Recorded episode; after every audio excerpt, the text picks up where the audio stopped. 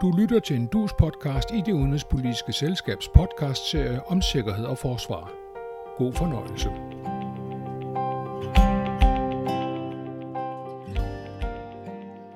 Er Kina en modstander eller en mulig strategisk partner for USA, EU og NATO? Hvad siger Washington? Hvad siger Bruxelles? Og hvad siger frem for alt Beijing? Kan vestens forhold til Kina overhovedet rummes i traditionelle geopolitiske forestillinger? Eller skal vi udvikle en helt ny måde at arbejde på internationalt for at rumme en uophørligt voksende asiatisk supermagt i den gældende verdensorden? Den næste halve time skal handle om omverdens forhold til Kina og Kinas forhold til omverdenen. Dagens podcastgæst er kinaforsker, Ph.D. og lektor ved Forsvarsakademiet, Camilla Tænder Nørup Sørensen, og med er også vores egen podcaster og sikkerhedspolitiske journalist, Tage Bagmand. Velkommen til jer, og velkommen til alle, der lytter med.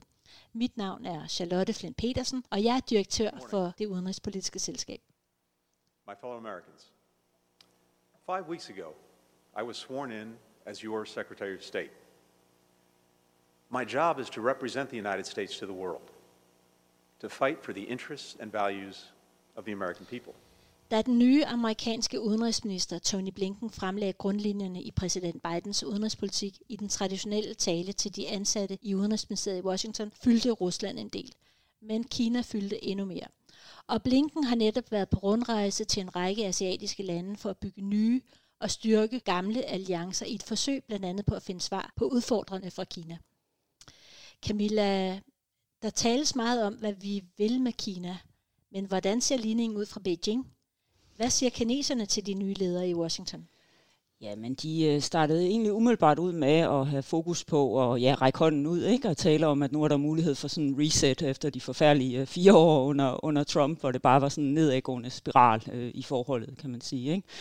Men øh, efter de så har set de første øh, initiativer og udtalelser øh, fra Biden-administrationen, at de blev noget mere, øh, altså blev skuffet, ikke? Og, øh, og, og må sige så at være tilbage på et spor, hvor de ser et USA, der er besluttet på at bekæmpe det, der er Kinas mål, som er at sikre Kina en plads og en respekt som, øh, som stormagt. Tage, der er en logik i, at USA vil finde en linje over for Kina, og at EU vil finde en linje over for Kina. Men hvad er NATO's interesse i Kina? Og i det asiatiske område i det hele taget? Der er to grunde til, at NATO engagerer sig i, i området. Øh, det ene er erfaringen fra Afghanistan, som øh, fortalte NATO, at selvom de kalder sig selv verdens største militære alliance, så kan de ikke alting selv.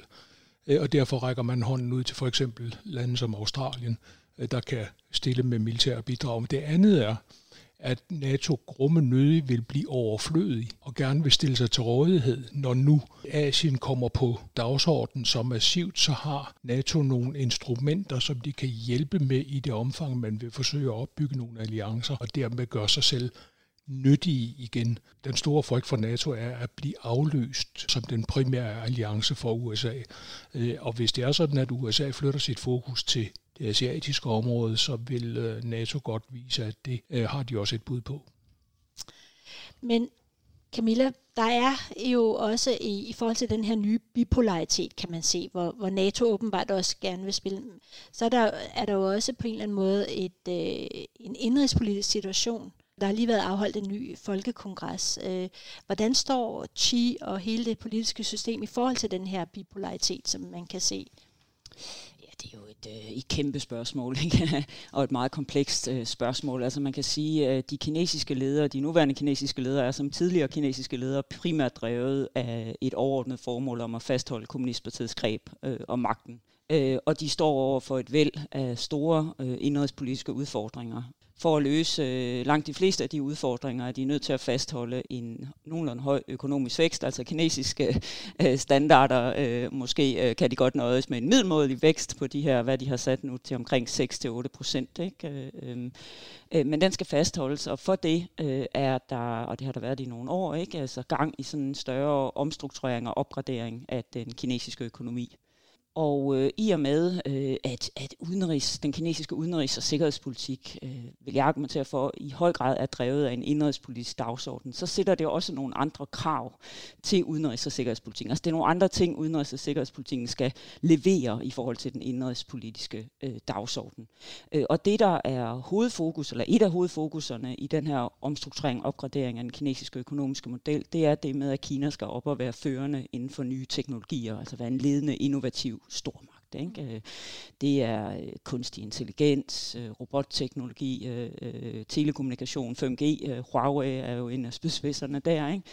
Og der øh, har de jo brug for øh, ja, både at kunne komme ud og, og udbrede kinesiske, øh, øh, altså internationalisere kinesiske firmaer, kinesiske brands, øh, fordi det er den måde, de ligesom bliver dygtigere på. Ikke? At de er nødt til at engagere sig med de dygtigste, der sidder i Europa, de dygtigste, der sidder i USA. Så det stiller nogle andre krav til, til øh, udenrigs- og sikkerhedspolitikken. Og det er jo så det, der støder ind, kan man sige, i, øh, i Europa, øh, fordi at man jo er blevet mere, hvad skal man sige, opmærksom og også mere bekymret over, at kineserne kommer ind på, på områder, som øh, ja, som er øh, potentielt øh, strategiske øh, områder, eller de har øh, strategiske infrastrukturer for eksempel. Ikke? Så altså den måde, som Kina udvikler sig på, og den måde, den kinesiske økonomi udvikler sig på, er noget, der i højere grad, øh, hvad kan man sige, bekymrer øh, øh, og ligesom krydser linjen der, hvad man kan sige, hvad der er økonomi og hvad der er sikkerhedspolitik. Den anden vigtige søjle, kan man sige, i kommunistpartiets greb, det vi nogle gange kalder sådan deres legitimitetsgrundlag, hvad er det, der gør det, at, hvad er det, Kommunistpartiet nærmest siden 49 har argumenteret for, at de skal levere øh, som, som begrundelse for, at det er dem, der skal sidde ved magten øh, i Kina. Det er det her med at gensikre, genskabe Kinas øh, status, Kina, respekten om Kina som en stor magt øh, i det internationale system. Og det er især noget, som øh, Xi Jinping, øh, den nuværende kinesiske leder, har, har slået på. Ikke? Han taber om sådan en, en, en revival øh, af Kina som stor magt. Ikke? Vi skal tilbage. Den kinesiske drøm går også i høj grad på, at man skal tilbage til den her status og respekt øh, som stormagt. Så der er sådan en form for, der har altid været kinesisk nationalisme, men det er sådan en form for, ja, sådan mere, altså nu har de selvfølgelig også noget mere hatte i, der er en større kinesisk økonomi, et større kinesisk militær og sådan noget, men der er sådan en mere selvsikker, mere frembrusende kinesisk nationalisme, ikke? Øh, som, som er meget udbredt øh, i den kinesiske befolkning også, altså den her stolthed over, at nu er man endelig på vej tilbage efter de her 100 års ydmygelser, som man siger, øh, øh, i Kina, ikke? hvor man er blevet holdt nede af, af vestlige stormagter især. Så den spilles der jo også på. Ikke? Så den her kombination af, at man egentlig har brug for omverdenen, men i og med, at forholdet mellem USA er blevet så forværret igennem Trump-administrationen. Der er kommet det her med en, øh, en handelskrig, øh, ah, man taler mere om afkobling eller dekobling, ikke? så er det også blevet mere sådan en konfliktting, også dem, det her med, at Kina skal udvikle og omstille deres økonomi på trods. Ikke? Og den her nationalisme, øh, det er også meget det her også dem billede. Ikke? Så, så den kinesiske indrigspolitiske dagsorden, er i høj grad en af drivkræfterne på det, vi har set, den udvikling, vi har set over de senere år, at det her mere selvsikre på den ene side, men også sådan mere øh, paranoide, øh, øh, aggressive Kina. Ikke? Øhm, Kinas udenrigsminister Wang Yi har sagt til USA her på et, øh, et topmøde, at USA skal blande sig udenom kinesiske anlæggende. Øh, hvad er det for nogle anlæggende, som de skal blande sig udenom, og hvad er det for noget, de så i, til gengæld kritiserer USA for? Altså det, der øh, udfordrer Vesten og USA, det er øh, noget af det, som Camille lige talte om. Denne her kinesiske aggressive nationalisme, som overskrider nogle grænser. For eksempel hele Hongkong-problematikken. For eksempel øh, igen en udfordring øh, over for øh, Taiwan. Øh, vi har stadigvæk et Macau-problem, der er uløst. Og så har vi jo også her på det seneste øh, hele spørgsmålet om behandlingen af uigurerne man skal lægge mærke til, at det her det er noget, som kineserne opfatter som en smule fornærmeligt. Øh, på det topmøde, du henviser til, der sagde den, den kinesiske øh, øh chefforhandler, at han synes, at USA var nedladende, var patronizing og kom ligesom og var belærende, øh, og det vil man ikke finde sig i mere. Ser man det fra amerikansk side, så øh, nævnte du den tale, øh, Blinken holdt i, i Udenrigsministeriet, og det gjorde han efter, at øh, den amerikanske præsident havde udsendt det, som amerikanske præsidenter gør, når de bliver når de er nyvalgte, så har de ikke tid til at udforme en national sikkerhedsstrategi, så de udgiver et dokument, som bliver kaldt for den midlertidige nationale øh, strategis vejledning. Og det do- dokument er meget interessant, fordi Det er på 20 sider, og Rusland bliver nævnt fem gange. Kina bliver nævnt 18 gange på 20 sider. Og hvorfor den gør det, det afslører Blinken i den tale, du omtalte, fordi han sagde nemlig, den udfordring, vi står overfor fra Kina, er fuldstændig anderledes end noget af det, vi har set. Fordi Kina er det eneste land, der har de økonomiske, diplomatiske, militære og teknologiske kræfter til virkelig at udfordre en international orden, øh, et internationalt åbent system. Og derfor, siger han, det her er det 21. århundredes største sikkerhedspolitiske udfordring, det er Kina. Det er sådan, man ser det i USA. Så er problemet, at man laver en trebenet strategi. Our relationship with China will be competitive when it should be, collaborative when it can be, and adversarial when it must be. Man vil konkurrere, hvor man kan. Man vil samarbejde, hvor det er muligt. Og så vil man tage opgøret, hvor det er nødvendigt. Problemet er bare, at hvis sådan noget skal fungere, så skal den anden side være med på de spilleregler. Og det er man til synligheden ikke. Man er ikke enige om, hvornår det er muligt, hvornår det er nødvendigt, øh, og hvornår intet kan lade sig gøre. Og det er det her, som Blinken og Biden i øjeblikket forsøger at få udformet til en politik, fordi den er der ikke endnu. De har ikke en Kina-politik endnu. Og derfor dels det her næsten topmøde, øh, det var på udenrigsministerplan, derfor Blinkens rundrejse til nogle af de allierede i Asien, og derfor hans øh, internet-topmøde med det, der hedder The Quad, som altså er øh, Indien, Japan og Australien, som USA også forsøger at binde ind. Blinken øh, har sagt, og Biden har også sagt mange gange, at det, det handler om, det er at genopbygge og at styrke øh, alliancer, bygge nye alliancer, styrke eksisterende alliancer og vise amerikansk lederskab igen der er man slet ikke endnu. Det, det er endnu sådan en, en afprøvning, der er i gang. Øh, og det gør det svært blandt andet for EU så at manøvrere i forhold til det. Men Camilla, øh, er vores øh, forestilling om Kina overhovedet, altså er, er det er amerikanerne i virkeligheden paranoide? Er det ikke, er, vi, er det ikke nu har vi samarbejdet med dem i, i mange år, og, og man kan sige, at vores øh, danske samhandel er blevet større og større. Der er også en pandemi, der er økonomi, der er klima, der er jo mange områder, hvor vi i virkeligheden har fælles interesser med Kina, og, og Kina er en integreret del af, af verdensmarkedet. Så er det overhovedet nødvendigt med den her retorik? Ja, altså jeg det, øh, altså, vi er nødt til at se det her som sådan en, en nærmest øh, strukturelt betinget konfrontation på mange måder. Ikke? Altså USA har jo været den den dagsordensættende stormagt øh, siden afslutningen af den kolde krig. Ikke? Øh, økonomisk, øh, øh, politisk øh, og militært. Dem, der ligesom satte spillereglerne. Ikke? Øh, vi kan godt kalde det en liberal verdensorden, men også kalde det en amerikansk verdensorden. Ikke? Og det er det, som Kina nu begynder at udfordre. Det er jo også egentlig også det, Blinken siger i sin tale. Ikke? At de virkelig er første gang, at USA står over for en udfordring nærmest på alle øh, parametre. Ikke? Og Kina er simpelthen altså blevet for stor, kan man sige, øh, til at bare indordne sig under en, øh, en amerikansk amerikansk øh, ledet verdensorden. Og det er jo det, amerikanerne vil have. Det, vil, og, og det er de faktisk også ret klar på, øh, både Blinken og, og Biden i deres taler. Og det er derfor, det nærmest er uundgåeligt, at de, at de kommer til at stå sammen, og bliver ved med at komme til at stå sammen øh, i årene frem. Fordi de siger jo, at Kina skal indordne sig. Ikke? Øh, og der er ikke nogen sådan øh, rækken hånden frem og sige, måske kan vi genforhandle nogle af de her principper, nogle af de her altså aftaler institutioner. Meget af det, kineserne gør, om det er Belt and Road, øh, altså hele Silkevejsprojektet, om det er den her Asia, Infrastructure, uh, Asia Infrastructure Investment Bank, altså AIB-banken, som er Kinas sådan, forsøg på at komme med et, et modspil til, øh, til, til nogle af de øh, amerikanske ledet øh, investeringsinstitutioner. Øh, ikke? Altså de, de sådan institutionelle tiltag, øh, Kina ser, de bliver jo set som truende ikke? Fra, øh, fra amerikansk, fra vestlig side. Øh, øh, og kineserne ser det jo som, som en måde, hvor de vil forsøge at påvirke og give deres indspark til en verdensorden, der hele tiden er i udvikling. Ikke?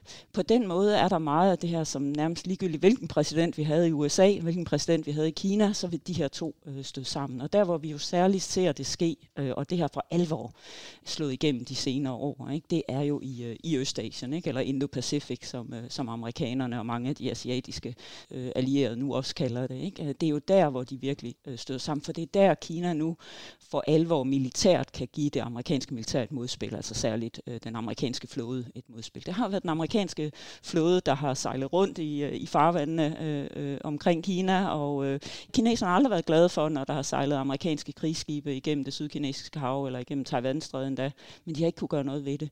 Og det begynder de at kunne nu. Altså den militære balance i Kinas nærområde, den er ved at tippe til Kinas fordel, og det er jo det, amerikanerne reagerer øh, så stærkt på, og det er derfor, vi ser øh, forsøget på at samle den her kort-konstellation ikke, af de store militære magter øh, i området. Det er derfor, der begynder at komme opfordringer til, at store amerikan eller store europæiske lande også skal ud og være aktive ude i Asien. Øh, vi ser, at britterne lige har øh, i deres nye øh, øh, sikkerheds- og forsvarsreview, der lige er kommet ud i den her uge, der omtaler de også, at de skal til at spille en større rolle i Indo-Pacific. Den britiske flåde skal derud, ikke? den franske er der, øh, og den tyske har endda også været derude i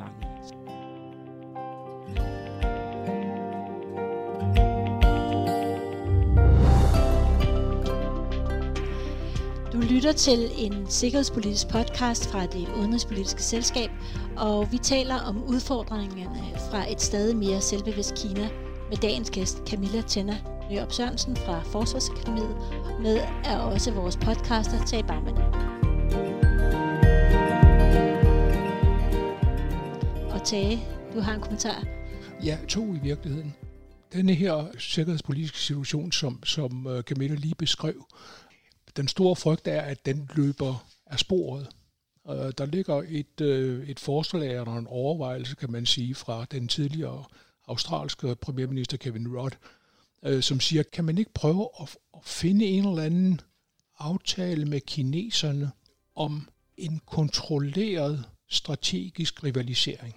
Altså, vi kan ikke undgå, at vi kommer til at, at, at være rivaler øh, på, på handel, øh, på teknologi, også på øh, atomvåben og på øh, missiler og øh, på styrkeprojektioner, alt det der, som, som giver problemer, kan vi finde en ramme, inden for hvilken det kan foregå kontrolleret, så det ikke løber af sporet for os.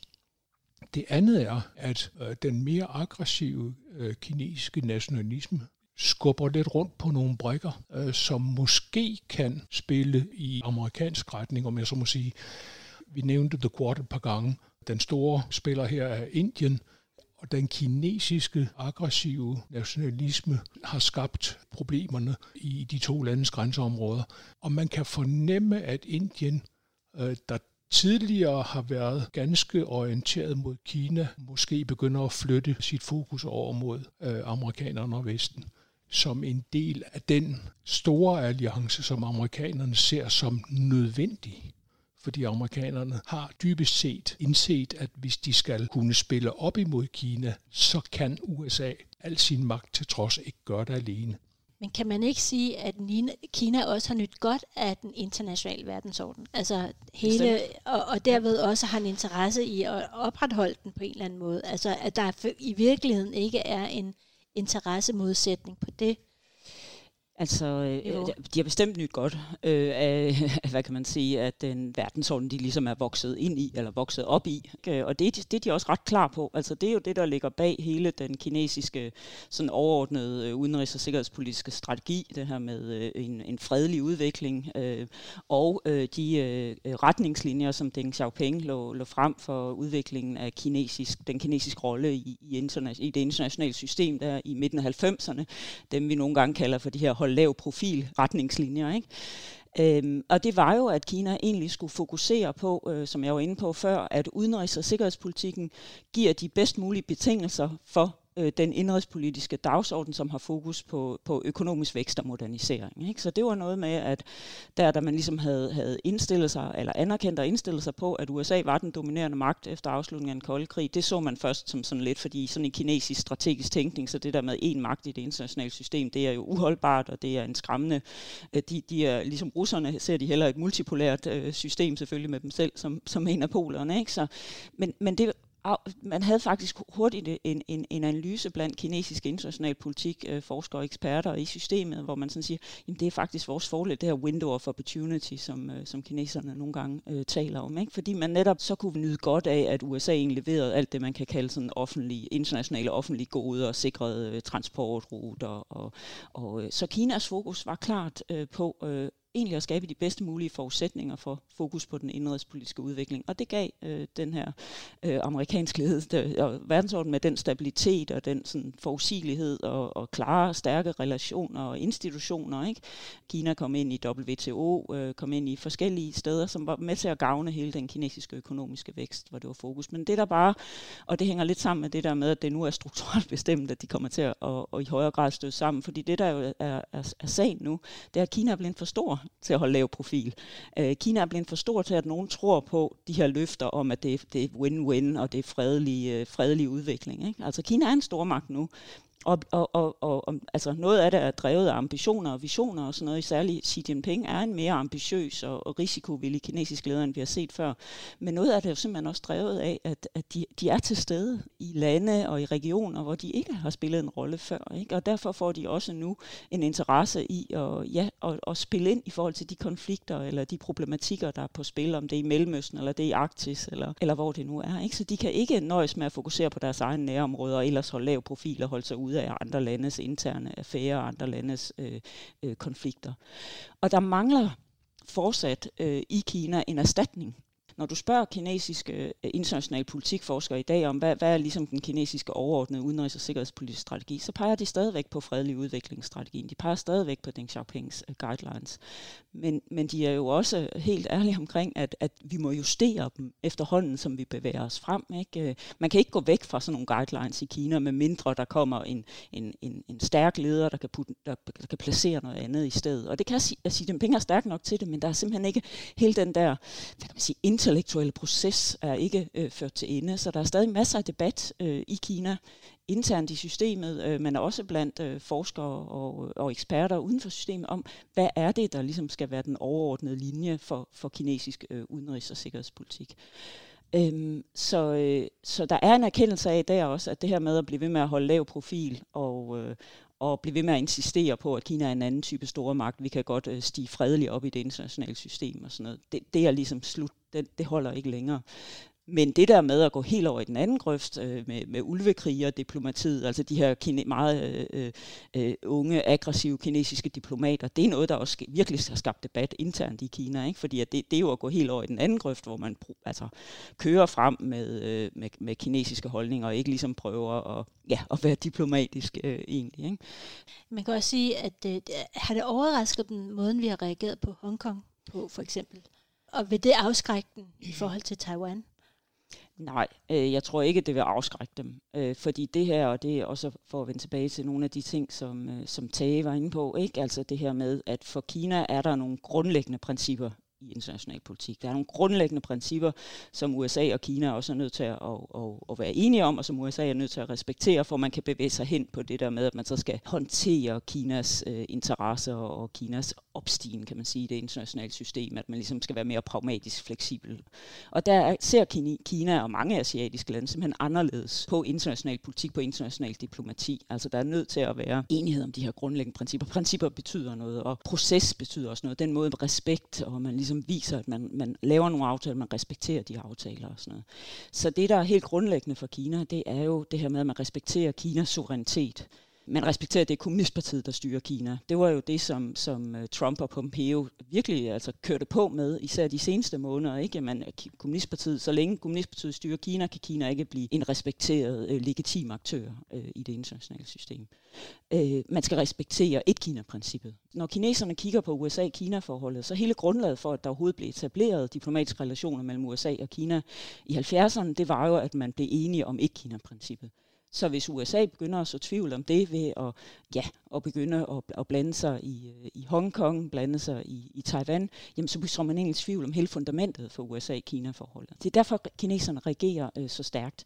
Men, men Hongkong, Taiwan, Xinjiang, det her det er spørgsmål om kinesisk suverænitet. Det er det, vi nogle gange kalder kinesiske kerneinteresser. Det er sådan den allerhøjeste kategori, eller kineserne kalder det selv for øh, øh, kinesiske kerneinteresser. Altså lige i, det ligger helt, helt dybt i hjertet. Ikke? Det er det, man aldrig kan gå på kompromis med, men er villig til at gå i krig for at, at sikre de her interesser. Altså uden i øvrigt at sammenligne, kan man sige, at det her minder lidt om situationen, vi øh, Vesten havde med øh, med Sovjetunionen i 60'erne og begyndelsen af 70'erne, hvor Sovjetunionen virkelig slog på ikke indblanding og man skulle respektere deres interesseområder i Østeuropa osv. Men i øvrigt så skulle man så også forsøge at samarbejde, fordi det ville gavne den sovjetiske øh, økonomi mm-hmm. og den sovjetiske befolkning. Og det var først med, med Helsingforsprocessen, hvor man jo koblede øh, menneskerettigheder, teknologi og, og militær sikkerhed sammen, at det gik op for Sovjetunionen, at der var den her sammenhæng. Øh, og man har samtidig en, en fornemmelse af, at den erkendelse er ikke nået frem til Beijing endnu. Så når man kommer under pres øh, for, for sin behandling af uigurerne, så er det som om Beijing synes, at det er lidt underligt, at det fører til, at øh, EU begynder at overveje, om den der kæmpestore, omfattende investeringsaftale, man har arbejdet på ja, siden 2013, tror jeg, om den overhovedet skal underskrives. Det interessante er, for lige at vende tilbage til Blinkentalen, at der siger han faktisk, at man ser skillevæggene mellem indrigspolitik og udenrigspolitik falde sammen. Der er ikke noget skæld mere. Indrigspolitik er udenrigspolitik, og udenrigspolitik er indrigspolitik. Og det gør det jo vanskeligt også for, for både europæerne og for, for amerikanerne øh, at håndtere øh, Kina, fordi de ved godt, at man kan ikke isolere Kina, fordi hvad gør man så med klimaet? Hvad gør man med pandemier? Øh, hvad gør man med den internationale økonomi? Der har man brug for dem. Men hvor stor en pris skal man betale for at få dem med på vognen på klima, på økonomi og på pandemi? Det sidste spørgsmål, vi lige skal runde her, det er øh, Danmark, fordi vi har haft en, en strategisk samarbejdsaftale med, med Kina, øh, som er udløbet sådan set i år, det her 10 året. Hvordan ser du dansk øh, Kina-politik? Altså Jeppe Kofod har for nylig øh, tweetet om den øh, kinesiske politik i forhold til Hongkong og alt det her. Dansk Kina-politik er under pres, eller dansk Kina-strategi øh, er under pres. Altså du nævner den her omfattende strategiske partnerskab, ikke, som, øh, som vi har haft øh, med øh, Kina siden 2008. Og øh, det bygger jo på en forestilling om, at et stærkere Kina i det internationale system, det er primært et økonomisk stærkere Kina, ikke, øh, som, som Danmark kan, øh, kan, kan få gavn af, dansk økonomi kan få gavn af. Så hvis man læser de dokumenter, der er, så er der rigtig meget af det, der egentlig har fokus på ja, de muligheder, som et, som et stærkere Kina bringer med sig. Men det, der er blevet tydeligere i, i Danmark og i, i hele Europa, hvis ikke i hele verden, det er jo selvfølgelig, at Kina bliver en stormagt, øh, der også bliver en stærkere politisk og en stærkere militær øh, stormagt. Og det er jo også det, vi ser øh, spille sig ud i EU. Ikke? Altså EU kom jo øh, i marts 19 også med en ny Kina-strategi, der ligesom øh, i Blinkens tale omtaler Kina både som en, som, en, som en samarbejdspartner, en konkurrent og en rival. Så det er ligesom noget, der ses alle øh, steder. Og det skal jo også passes ind i den danske Kina-strategi. Men der ligger ikke rigtig nogen dansk Kina-strategi. Der er det her omfattende strategiske partnerskab, som primært går på, at vi skal samarbejde med kineserne på, på rigtig mange områder. Og så, så er der lidt med, at øh, vi skal også søge at fremme en udvikling, hvor Kina i højere grad bliver integreret i det internationale system. Men, men det er ligesom, hvad der er øh, på det. Og når man har, har haft det oppe i, i forskellige debatter her de seneste øh, år og måneder, så henviser udenrigsministerne ofte til EU, ikke? at det skal håndteres via EU. Og det er jo også rigtigt, at meget af det skal håndteres øh, via EU. Men der er jo bare på nogle områder, ikke, når vi kommer ned på, hvordan den her øh, omfattende strategiske partnerskabsaftale øh, bliver udmyndret i et stort arbejdsprogram, et dansk-kinesisk arbejdsprogram, hvor man har haft samarbejder på, på alle områder fra øh, kultur, forskning, øh, ombudsmandssamarbejde, politisamarbejde osv. Ikke? Kan man blive ved med det? Øh, hvilke områder kan vi samarbejde med, med Kina på, og hvilke områder kan vi ikke? Hvordan kan vi fortsat egentlig nyde godt af de udviklinger, der er i Kina, hvor, hvor, hvor meget af det, der er i gang i den kinesiske økonomi, det er jo egentlig et sted, hvor Danmark har nogle styrkepunkter, om det er på grøn omstilling, om det er på velfærdsløsninger og sådan noget. Ikke? Og så, så der er jo masser af muligheder. Det er også nogle muligheder, der kan være med til at fremme en udvikling i Kina, som vi gerne ser. Ikke? Altså et Kina, der bliver mere og mere grøn, kan man sige, ikke? og mere lige og, og mere stabil. Alle de der ting, det er jo også i vores vores og, og, og alles interesse, og, og det kan gavne dansk øh, økonomi, danske virksomheder. Ikke? Men hvordan skal det sikres, uden at vi, vi ligesom støtter op om, øh, om øh, en udvikling, vi ikke ønsker at støtte op omkring. Ikke? Og det, det må jo blive et fokus på at identificere risici og håndtere risici. Øh, men, men der er vi bare ikke rigtig kommet til i, i debatten omkring Kina øh, i Danmark. Ikke? Øh, vi har nogle sådan indledende snakker om, at vi skal identificere, hvad der er kritisk infrastruktur. Vi skal se på sådan en øh, kontrol af investeringsmekanisme. Ikke? Det er også noget, der, der diskuteres på EU-plan. Øh, men men vi, vi er der ikke helt endnu. Øh, det hele overordnede spørgsmål sammen med, hvad kan vi samarbejde med kineserne om, ikke? Og, og, og hvordan? Og, og det kommer til at fortsætte. Camilla, tusind tak, fordi du ville være med her i øh, uh, Dus podcast, og tak til dig, til, uh, øh, og tak til jer, fordi I lyttede med.